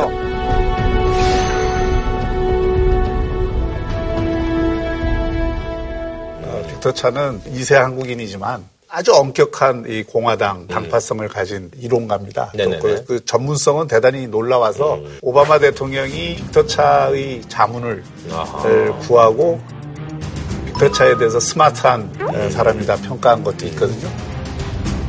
트럼프 대통령 입장에서는 강력한 제재는 모르지만 블라디노즈 전략은 위험하다고 보는 빅터차가 자신의 스탠스하고 어긋날 수 있다고 보는 거예요. 그러니까 그런 그 사람조차 뭐냐면, 그런 그러니까- 사람조차 그 배제를 하면 이게 매파 간섭 매파인데 그건 아주 매파가 오는 거예요. 그러니까, 그러니까 꼭 코를 두들겨야 된다는 하는 사람 아니, 그러니까 이번에 전개되는 일련의 과정을 보면 분명히 미 국방부나 백악관은 네네. 제재가 안 먹히는 순간 그 순간까지 북한을 변화시키지 못한다는 건 다른 방법이 없다라고 음. 생각을 하고 그걸 단순히 가상의 공포로 어, 만들어 놓고 있는 게 아니라 실제 준비를 하고 있는 거예요. 그건 그러니까요. 여러 군데에서 확인이 되거든요. 지금 항공모함 을 포- 포함해서 전략 자산을 지금 한반도에 전부 배치를 해놓고 있고 SM이나 토마호크 미사일 공격 체계를 재확인하고 있고 신형 무기 최근에 CHAMP라든지 스텔스 기능을 가지고 적의 지점들을 미사일들을 그것만 일거에 다 무력화시킬 수 있는 무기를 최근에 가졌다는 정보거든요. 그러니까 거. 뭐 시- 실제 이유가 뭔지는 우리가 확인할 수는 없지만 두 가지 가설 중에서 두 번째 거 다른 개인적인 문제 때문에 그렇다. 이거 이거라면 뭐 좀 문제가 덜한데 빅터차가 그 미국에서 태어났는데 그 아버지가 뭐 진짜 한다 하는 미국 명문 대학에 유학을 간 사람이고 그 어머니 줄리아드 음대 출신이에요. 거의 엄친아 수준의 네네네. 성장 과정을 겪은 사람이에요. 말하자면 노선 자체는 매파지만 성향은 그냥 모범적인 전면전으로 비화할 수 있는 군사 개입은 조심해야 된다는 입장을 갖고 있는데 그것 때문에 낙마를 했다면 우리 정부가 굉장히 힘들어지는 거예요, 이제. 그래서 이게 뭔지는 모르겠으나 다음 지명자가 누가 되냐를 보면 어떤 거였는지를 좀 알 수 있지 않을까 싶어요. 지금 그 네. 중국의 어, 베이징 대학에 국제관계 대학원장이 있어요. 그 자칭과라고 시진핑 정부에도 상당한 영향력을 갖는 학자인데 네. 그 학자가 뭐라고 그 얘기를 했냐면 트럼프 행정부는 위험하며 북한은 무모하고 문재인 정부는 순진하다. 이렇게 그 표현을 합니다. 그러니까 문제는 이 상황에서 누가 잘했다 못했다 이걸 따져야 되는 순간이 아니라 무엇을 할 수 있느냐. 우리가 지금 노력해야 될 건 북한의 변화를 어쨌든 끌어내는 거라고요. 평창올림픽 이후의 과정에서도 그런 노력이 전제되지가 않은 상태에서 만약에 그냥 남북 대화 아, 그 자체에 매몰돼서 북한의 변화를 이끌지 못하면서 사실 북한에게 시간만 벌어주는 이런 상황이 된다면 미국의 변화를 우리가 끌어낼 수 있는 힘이 없는 근데 거예요. 그 사람은 저기 중국은 뭐라 그러는 거예요? 중국은 뭐 하고 있는 거예요? 그런데? 중국도 중국 정부가 북한이 무모하다고 보는 거예요. 그게 중국 정부의 입장이에요. 네, 네, 맞습니다. 미국은 아, 위험하고 뭘좀 나서야 될거 아니에요? 아, 나름 하고 있죠. 나름 하고 있는데 안 먹히는 거예요. 그래서 지금 잘 지적을 하셨는데요. 트럼프 정부는 위험하고 위험한 생각을 하는 정부를 상대로 북한이 무모하게 하고 있어요. 한국 정부는 순진한 게 아니고요. 이걸 다 아는 상태에서 어떻게 하면 변화를 도모해낼 수 있을까를 보고 평창에 북한의 참가를 유도하려고 노력을 많이 한 거예요. 저는 문 대통령이 김영남 상임위원장을 면담하고 비공식으로 상당히 긴 시간을 들여서라도 메시지를 전해야 된다고 봐요. 미국이 진짜 위험해. 니네 하는 거 진짜 무모해. 그러니까 북한은 국제사회를 믿지를 않아요. 미국이 지배하고 있다는 생각이 사로잡혀 있는데 미국 마음대로 못해요 국제 질서를. 미국이 영향력이 세긴 하지만 미국이 좌지할 수 우지할 수 있는 그런 국제사회가 아니거든요. 우리를 믿고 무모한 행동을 일단 더 이상 안 하겠다는 약속을 하고 그리고 이제 뭐 그 다음에 뭘 해보자 이런 설득을 해야 되겠죠. 그러니까 예, 북한이 자기 위험을 뭐 자기가 스스로 잘 모를 수도 있어요. 그렇죠. 모를 그리고 수도 있죠. 모를 수도 있고 또 한국이 북한하고 그런 어떤 유화책을 통해서 시간을 벌면서 이걸 뭔가 자기들 전략대로 가져갈 수 있다고 아직도 오판을 할 수 있다고요. 그게 아니라는 걸 이번에 좀 분명하게 그 전달을 할 필요가 있고 선물을 하나 해야 될 것 같아요. 어떤 선물? 영화 남한산성을 그렇지. 하나 CD에 예, 예. 담아서 그거를 좀 인물을 바꿔서 대사를 좀 바꿀까? 아니 그냥 저도 알 거예요. 그게 사대하고 사대주의는 다르다는 거. 예. 이 세상에 완전히 남의 눈치를 안 보고 사는 게 자주가 아니라는 거. 그런 거예요. 이미 뭐다 보지 않았을까요? 네. 봤을까? 이건 뭐. 네. 그래도 대통령이 선물로 주면 또 특별히 보지 않을까?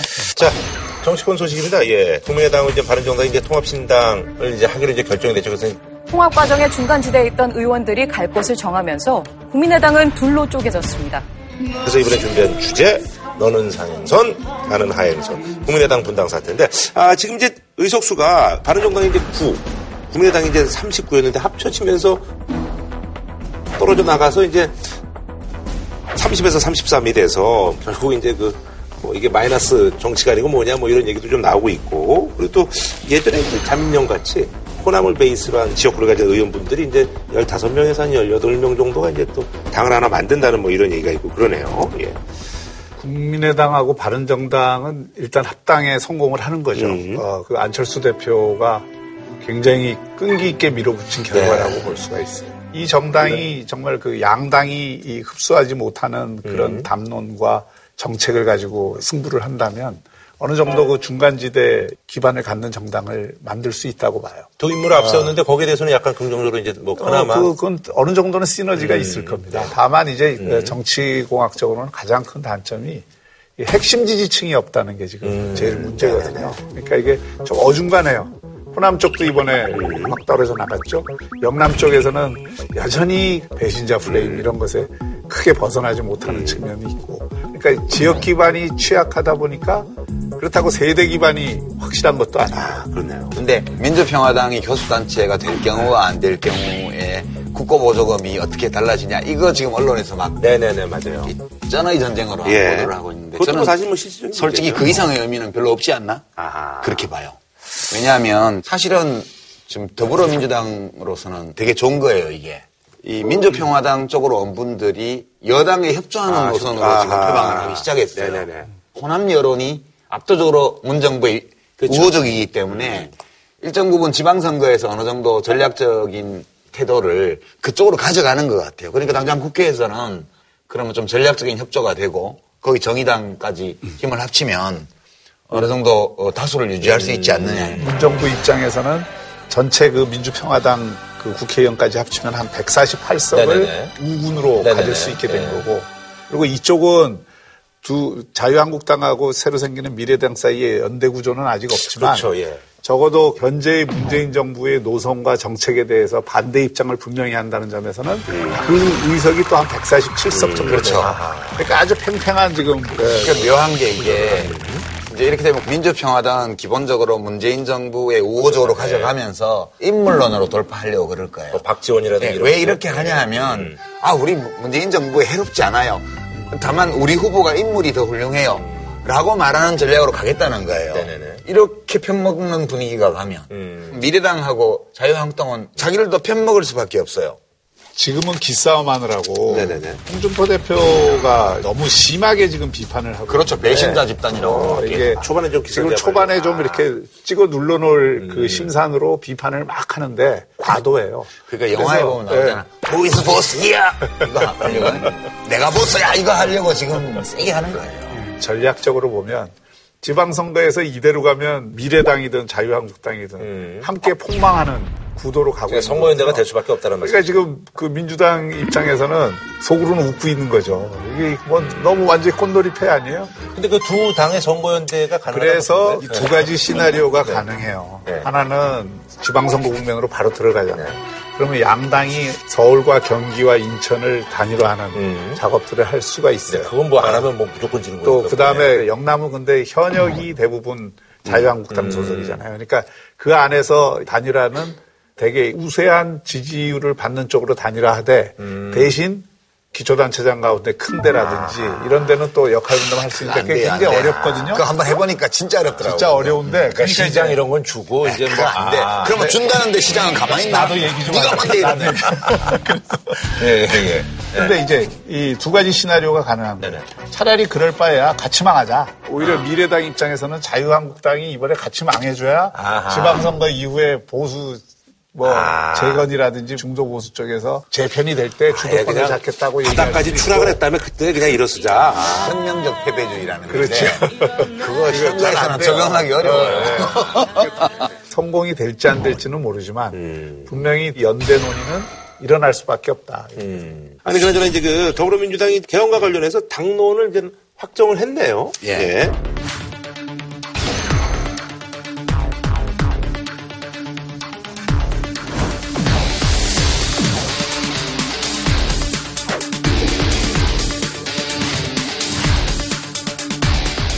매우 저는 좀 실망스러워요. 아. 민주당이 이번에 개헌 안된 걸 보고 어. 시대와 국가에 대한 비전이 있느냐. 별로 그런 게 보이지 않고 정략적 냄새만 물씬 나기 때문에 어. 이 지금 개헌하자는 가장 큰 이유가 뭡니까? 이 5년 단임제의 네네. 권력 구조를 이제 바꾸자는. 예. 부작용 네네. 이거 극복하는 거거든요. 네네. 그런데 이번에 민주당 개헌안은 굉장히 모순적이에요. 음. 대통령 권한은 거의 안 내려놓으려 그래요. 인사권에 대해서 대통령이 내놓는 것도 없고, 음. 그다음에 지방분권을 한다고는 지금 돼 있지만 대통령 권한을 네. 어떤 식으로 이양하는지 이런 데 대한 어떤 입장이 없이 음. 대통령 4년 연임제를 4년 연임제. 내걸고 그 의미는 뭐냐면 계속 집권할 수 있다라는 걸 가정을 하고 있어요. 이미 이 집권한 세력으로서 국정을 운영하는데 불편한 게 뭐고 편한 게 뭐고 이런 것까지 고려를 해서 지금 개헌안을 내놓으니까 대단히 정략적으로 미친다. 그러니까 지금 이제 비판적인 네네. 시각에서는 이렇게 보실 수 있는데 저는 음. 되게 좋게 봤는데 음. 왜냐면 우선 이제 이게 권력 구조 문제에 관한 조항은 손을 거의 안 댔죠. 왜 지금 그러냐 하면 네네. 국민 여론은 4년 중임 네네. 대통령제가 압도적으로 네네. 높아요. 그거는 조사를 어떻게 하느냐에 따라서 굉장히 달라요. 한 2년 전에도 계속 그랬어요. 그때나 지금이나 이제 한 40%, 45%는 4년 중임 대통령제고 네. 현행 유지가 한 20%뭐 좀 넘는 정도 되고 네네네. 내각제 뭐 10%돼 있고 한 2년, 3년간 변화가 없어요. 아, 지금. 변화가 많습니다. 그런데 이제 이 여기에 지금 권력 구조 문제에 대해서는 표현을 모호하게 해놨어요. 그냥 대통령 중심제를 큰 틀에서 지킨다 이거 하나밖에 없고 일단 안을 안 낸 거예요. 둔 거예요? 예, 예. 권력 구조는 협상을 해야 되니까. 근데 나머지 기본권 조항이나 혹은 뭐 지방자치 분권이나 이런 네. 조항들에서 쭉 손을 봤는데요. 제가 제일 눈여겨본 거는 국민으로 되어 있는 모든 표현. 중에서 어떤 거는. 국민으로 네. 남기고 어떤 거 거는 안 사람으로 되더라고요. 바꿨어요. 우리는 국민이에요, 그죠? 근데 국민이기 이전에 인간이에요. 그렇죠. 사람이 더 큰 개념이죠. 뭐. 우선 인간이고 네. 그다음 국민인데 우리 현행 헌법은 음. 그냥 우린 다 국민이에요. 이 기본권이라는 것은 인간으로서의 기본권, 자유잖아요. 그래서 그런 자유주의 철학에 입각해서 반드시 대한민국 국적을 갖고 있어야 적용되는 그런 사항들은 국민으로 남기고 네네. 나머지 인간의 보편적 권리에 해당되는 것들은 사람으로 다 바꿨어요.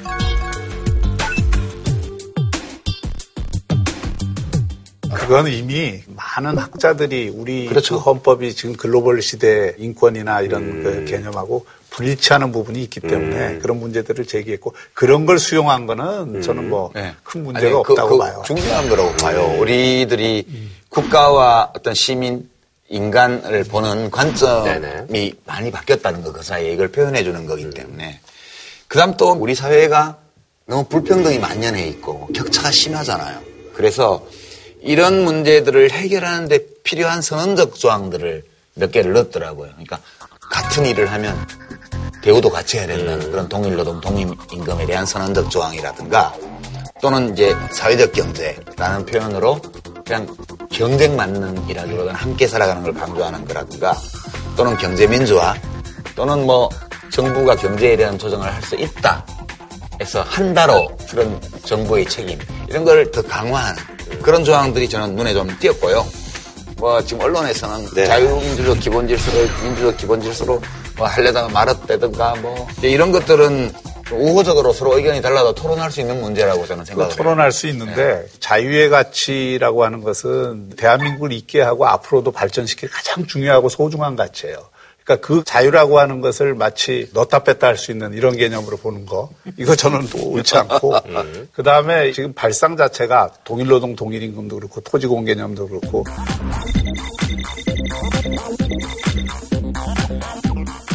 국가주의적인 발상이 굉장히 강해요.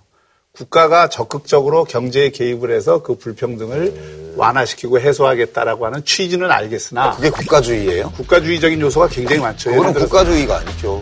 국가주의는 그런 거하고 다른 지금 거죠. 투기를 방지하기 위해서 토지공 개념을 법률로서도 얼마든지 규율할 수 있는 건데 헌법에 올린다든지 동일노동 동일임금만 하더라도 그것은 우리나라 지금 호봉제라든지 연공서열제라든지 이런 것과 이 배치되는 부분들이 훨씬 더 강하지. 그런데 이거를 헌법 조항으로 올리자라고 하는 거. 이런 거는 국가가 이 헌법이라고 하는 아주 기본적인 체계 속에서 대단히 강력하게 모든 문제들에 개입하겠다고 하는 그런 어떤 의지를 보여주는 거거든요. 근데 그게 국가주의라고요? 저는 국가주의라고 봐요. 저는 네. 제가 이해하는 국가주의는 시민들을 국가의 부속품으로 보는 철학이에요.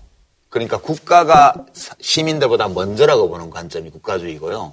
우리는 기본적으로 자유민주주의라고 하든 자유주의라고 하든 어, 그런 철학을 갖고 헌법을 만들었는데 지금 독일 같은 경우는 독일 연방공화국 헌법에 사회국가라고 딱 못을 박아놨잖아요. 소시알시타. 그때 그 사회국가라고 하는 거는 사회적 권리를 그, 아니, 그러니까요. 그 의미하는 것이죠. 무슨 소리냐 하면은 사회주의를 의미하는 게 절대 아니죠. 어, 그렇죠. 이게 지금 이거 민주당에서 하는 것도 네. 사회주의 하자는 거 아니잖아요.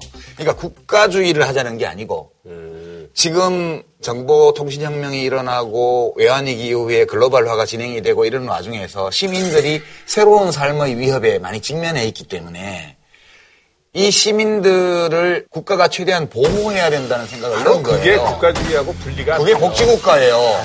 그 국가주의로부터 빠져나가려고 하는 게 복지국가 2.0이에요. 아니, 그게 아니죠. 그러니까, 아니, 그거는 이제 자의적인 해석이고요. 자, 개인의 자유와 자율성과 행복을 가장 중시하는 국가를 지향하는 거 아니에요? 그렇죠. 그러려면 국가의 개입과 간섭을 최소화하는 게 대단히 중요한 거예요. 아니요. 대신 그건 19세기 뭘 해줘 사고방식. 아니 그거는 삶의 질을 고양하고 행복을 지원해 주는 국가 개념으로 이걸 설정을 해야지.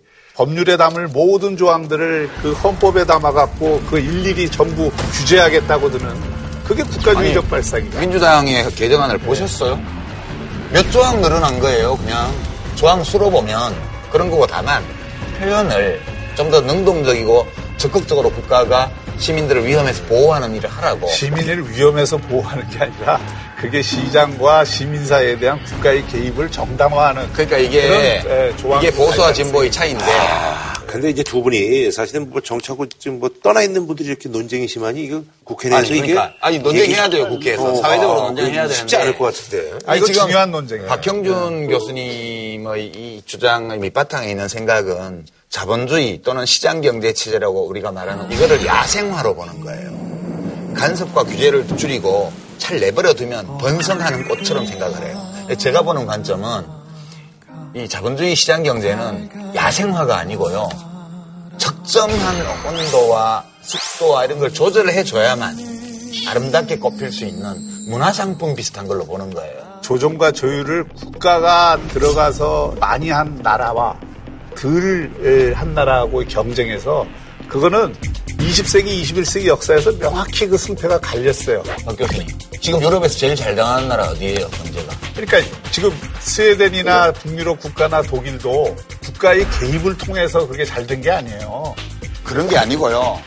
독일 사회적 시장 경제에는 에르하르트 경제장관 때부터 어떤 철학으로 설계를 했냐 하면 경쟁이라는 것은 들판에서 벌어지는 게 아니고 국가가 깔아놓은 레일 위에서 일어나는 아니, 것이라고 그건, 주장을 그건 했어요. 당연한 얘기예요. 그러니까요.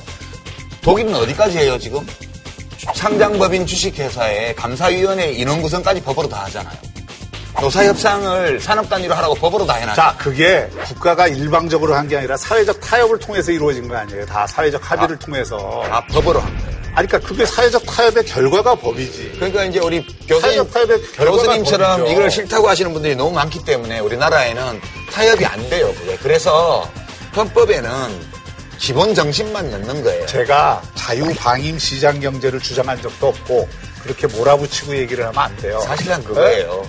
아니 그러나 근데 그 헌법사조에 있는 이거 이제 4시간 만에 이제 자유 이제 넣었다 뺐다 한 거 있잖아요. 네. 근데 이제 뭐 대변인 실수라고 하는데 이거에 대해서는 어떻게 아? 이거는 네. 괜히 긁어 부스럼 만든 거예요, 민주당에서. 헌법에 자유민주적 기본 질서라고 해뒀든 민주적 기본 질서라고 해뒀든 아무 차이가 없어요. 아무 차이가 없는 건데 학술적으로 보면 민주적 기본 질서가 맞아요. 예. 근데 우리나라에서 이념적으로 자유를 빼면 싫어한단 말이에요. 그러니까 빼도 아무 상관없는 건데. 전혀, 전혀 사실과 달라요. 자유민주적 기본 질서에서 더 중요한 말은 자유라는 말이에요. 민주가 민주적 기본 질서는 자유가 전제가 될 때 민주주의라는 게 사회주의와 구별이 되는 아니. 헌법에 이거 없이도 다 민주주의 잘해요. 자유주의 잘하고. 헌법 4조에 자유민주적 기본 질서라고 해놓으면 민주주의가 되고 여기에 자유를 빼면 독재로 가냐? 그거 전혀 아닌데. 그런데 이걸 가지고. 그렇게 주장하는 분들이 계시기 때문에 그분들을 존중해서 그냥 놔두자는 거예요. 저는.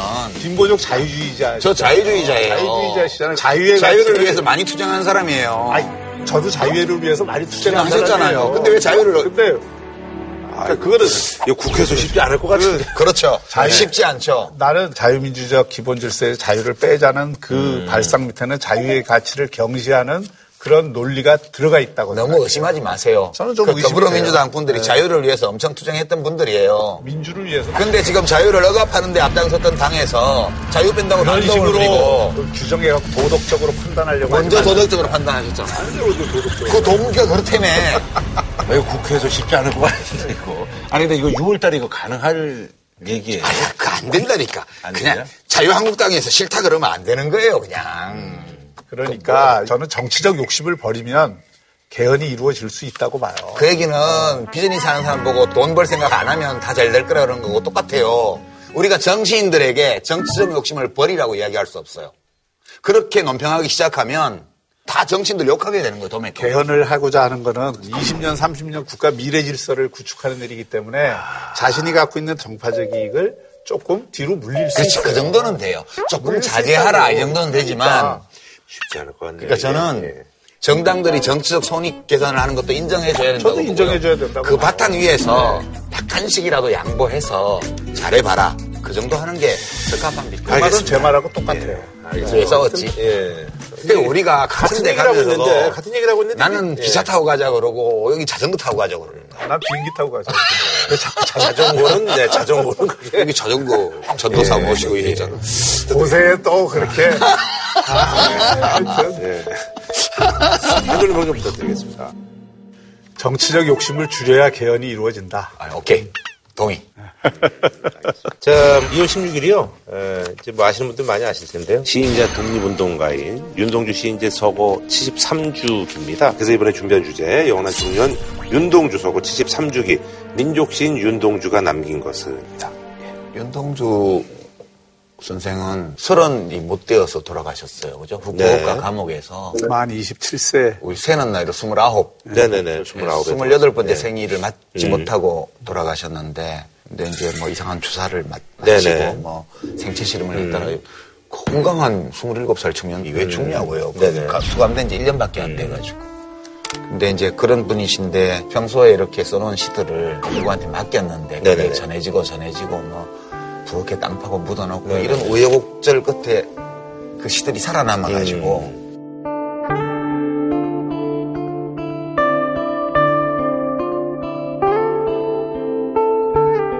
하늘과 별과 바람과 시라는 제목의 음. 시집으로 나와서 우리에게 전해져 온 시인이시죠. 그 윤동주 선생은 북간도에서 태어나셔 태어나서 예. 근데 당시 북간도가 되게 함경도에서 이주를 많이 했는데 그 이주해 간 분들 가운데는 상당히 지식인들이 많았던 부자 지식인. 그러니까 상당한 재력을 가진 예, 그 집안에서 아버지도 상당히 지식인 네네네. 예, 이시고 어린 시절부터 상당히 그 지적인 분위기 속에서 예, 컸던 예, 그런 한 동네에서 동갑으로 나오고 자란 송몽교 선생하고는 사촌이고 또 네, 친구고. 그렇죠. 네, 그렇죠. 송몽교 선생이 10대 때 장개석 국민당 네네네. 쪽에서 만든 군사학교 거기 가서 조국을 되찾겠다고 음. 무장투쟁을 한다고 이제 군사훈련도 받고 그렇게 하다가 일본 유학을 같이 두 분이 연희 전문을 거쳐서 가게 되죠.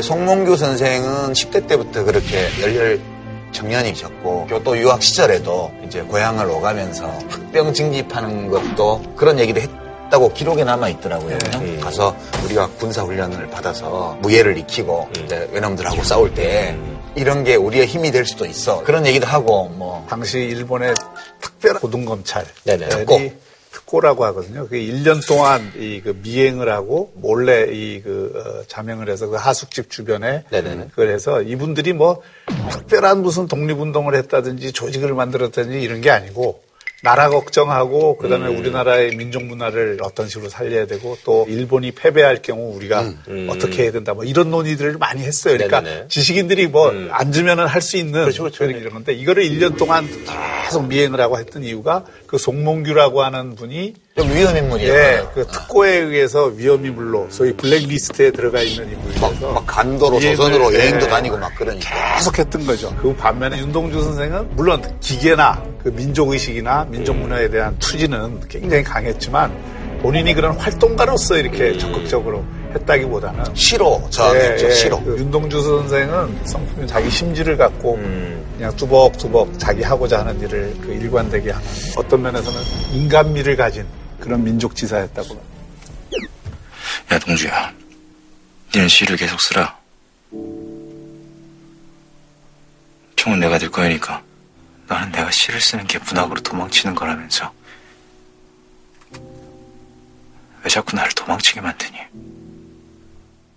사건 이름도 교토에 있는 조선인 학생 민족주의 그룹 사건이라고 예, 해서 큰 사건도 아니에요. 징역 2년이면. 2년형 받고 살다가 1년 만에 그렇게 같은 시기 같은 사건으로 잡혀서 두분 다 우리 해방을 눈앞에 두고 돌아가셨어요. 그러니까 윤동주 선생이 돌아가신 다음에 그 송몽규 선생을 여러 연애를 간 네. 분이 송몽규 선생으로부터 직접 들은 얘기가 동주는 죽었습니다.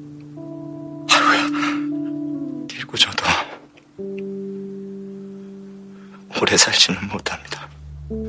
주사를 맞았다는 얘기를 들은 거예요. 근데 이미 그때 송몽규 선생도 몸이 몸이 완전히 그 쇠락한 모습을 보였고 그 면회를 한 지 열흘도 안 돼서 돌아가셨어요. 그러니까 일제가 이 주사를 놓은 게 틀림없죠. 아. 많은 연구가들이 얘기하듯이 사상범들을 그 생체 실험의 대상으로 삼았다라고 하는 게 지금 일종의 정설로 돼 있죠. 그러니까 이런 얘기들을 막 읽다 보면 아베가 막 미운 거야. 예.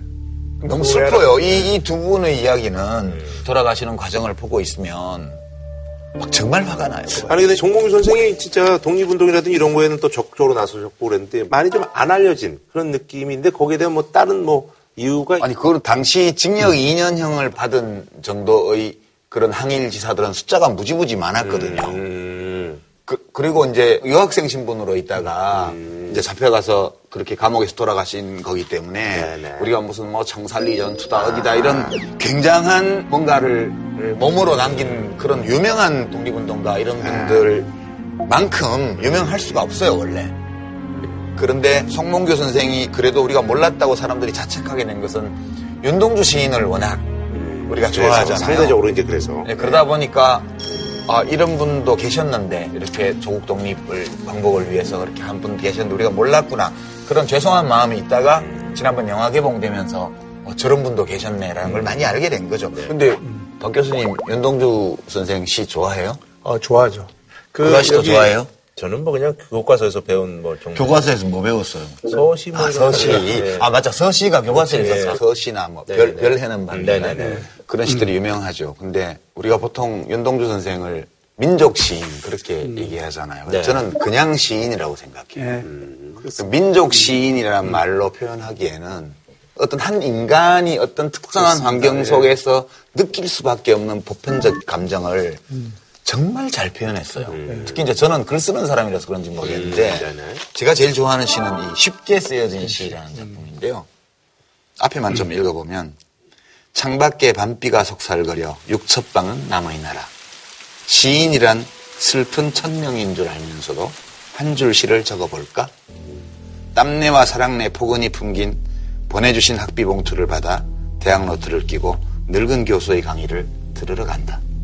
생각해보면 어린 때의 동물을 하나 둘 죄다 잃어버리고 나는 무얼 바라 나는 다만 홀로 진전하는 것일까?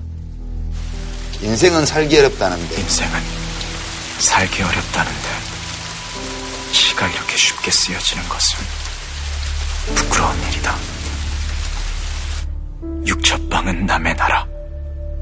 창밖에 밤비가 속살거리는데 등불을 밝혀 어둠을 조금 내몰고 시대처럼 올 아침을 기다리는 최후의 나.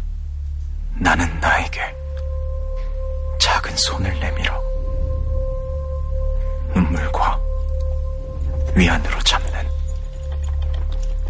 최초의 악수. 제 이 시를 읽으면 그런 생각이 드는 거예요. 윤동주 선생은 타고나기를 시인이에요. 예. 타고나기를 장군이 아니에요. 네 네. 그 백범 선생님 같은 분은 타고나기를 장군이에요. 귀골이 장비하고 네네네네. 뭐 하여튼 막 성격이 불같고 명성황후 시해 원수를 갚는다고 일본 사람 때려 죽이고 주막집에서 그런 분이시잖아요. 그런 분은 장군님으로 태어난 거야 말하자면. 근데 이, 이 윤동주 선생은 나무나라에 유학 와서 교토에 육첩방에 다다미방이잖아요. 여섯 짝짜리. 밤에 비 내리는데 속살속살. 근데 시인이란 슬픈 천명인 줄 알면서도 한 줄 시를 적어볼까? 왜, 왜 슬프다 그래서 자기 독립투쟁하러 나가야 되는데 그걸 못하는 거예요. 그러니까 자기는 타고나기를 시인으로 타고났는데 이게 슬픈 거예요. 그러니까 우리가 보통 역사를 보면 되게 그 시대의 요구하는 영웅적인 모습을 보여준 분들을 존경하잖아요. 네네. 당연히 존경해야 되죠. 막 진짜 우러러보고 싶은 마음이 막 생기죠. 근데 윤동주 선생은 아무것도 못했어요. 근데 아무것도 못했는데 총을 들고 못 싸우는 자기 자신에 대해서 이렇게 표현을 해놓은 거예요. 시를 쓰면서 너무 쉽게 시를 쓰는 거를 막 자책하는 이런 모습이요. 이런 시를 읽으면 괴롭잖아, 읽으면서. 괴로우면서도 그거 전해져 와요, 이게. 이분은 정말 어, 인간이셨구나. 예. 그렇게 시인이에요. 민족 시인이라는 말로는 다 표현하기 어려운 그런 시인이시고요. 이런 시인을 감옥에 가둬놓고 주사를 놔서 죽인 자들에 대한 미움이 네네. 총 쏘다가 죽인 그런 거에 비할 바가 아니에요. 정말 이 시들을 읽고 있으면 진짜 아비한테 화가 나요. 그 윤동주 선생한테 가장 영향을 미쳤던 시인이 정지용 시인입니다. 네네네네. 네, 그게 이제 1935년, 36년 숭실중학교 받은 그 무렵에 그 전에 윤동주 선생이 초기에 쓴 시들은 상당히 그 관념적이고 좀 지식인적인 성격이 상당히 있었는데 정지용 대, 대하면서 윤동주가 달라져요. 서정 시 완전히 이제 토속적인 서정성 이런 거를 강조하고 굉장히 쉬운 말로 이 시를 쓰는 어, 것이 중요하다는 걸 알게 되고 그러면서 삶의 진정한 뿌리로서의 인간의 이거를 이제 그 담는 그 시. 시가 어떤 시? 제가 하나 읽어볼까요? 그 내를 건너서 숲으로 고개를 넘어서 마을로 어제도 가고 오늘도 갈 나의 길 새로운 길 민들레가 피고 까치가 날고 아가씨가 지나고 바람이 일고 나의 길은 언제나 새로운 길 오늘도 내일도 내를 건너서 숲으로 고개를 넘어서 마을로 어우, 진짜 진짜 네. 뭐 정지영 선생 시도 그렇지만 뭐 박목월 선생 시도 생각나고 막 그런 예, 거. 예. 굉장히 서정성과 그 인간애와 그 뭐 이런 거 다 들어가 있어요. 그 사실 이제 그 독립운동 하신 분들 후손이 좀 굉장히 힘들다는 거는 뭐 많이들 알고 계신데 그래서 SNS 이런 쪽이 이제 화제가 된 게 친일파 후손하고 이제 독립운동가 후손 이렇게 집을 이렇게 아주 극명하게 이렇게 이제 비교한 사진이 화제가 되기도 했습니다. 예. 친일파 후손하고 이제 독립운동가 후손 이렇게 집을 이렇게 아주 극명하게 이렇게 이제 비교한 사진이 화제가 되기도 했습니다. 예. 이 사진 보셨었나요? 그런 사진, 소설, 문학 작품, 수필 무수히 많죠. 그래서 이제 문재인 대통령이 이제 그 애국이 보상받는 나라 만들어가겠다 이렇게 하시면서 이제 독립유공자 유족에 대한 이제 생활지원금 확대 정책을 이제 피고 있는데요. 아, 그 잘하는 일이라고 봅니다. 그렇게 하는 게 의당 해야 될 일이고 과거에도 독립운동가 후손들 찾아갖고 지원하는 이 프로그램들이 네네. 정부마다 있어서 좋아지고는 있는데 아직 뭐 그늘진 곳에 독립운동가 후손들이 있다 그러면 그걸 잘 챙겨주는 것은 의미가 네. 있다고. 다만 저는 독립운동가 우리가 선정하는 기준이 과거에는 아주 엄격해가지고 좀이라도 자유주의, 공산주의 네, 이런 거 네, 관련이 네, 네. 있으면 이념적인 잣대를 좀 네, 들이댔어. 아주 엄격한 이념의 잣대를 들이댔거든 냉전 시대. 냉전 시대였으니까. 저는 뭐 또 그랬을 수 있다고 봐요. 일본이 해양 쪽에서 쳐들어와서 병탄했기 때문에 대륙으로 나라를 자기를 투쟁하러 많이 갔고 또 거기는 또 오택동 계열의 중국 홍군 공산당 쪽으로 해서 거기서 같이 싸운 사람들도 많아요 일본하고 공산주의가 좋아서 한 사람도 있지만 네.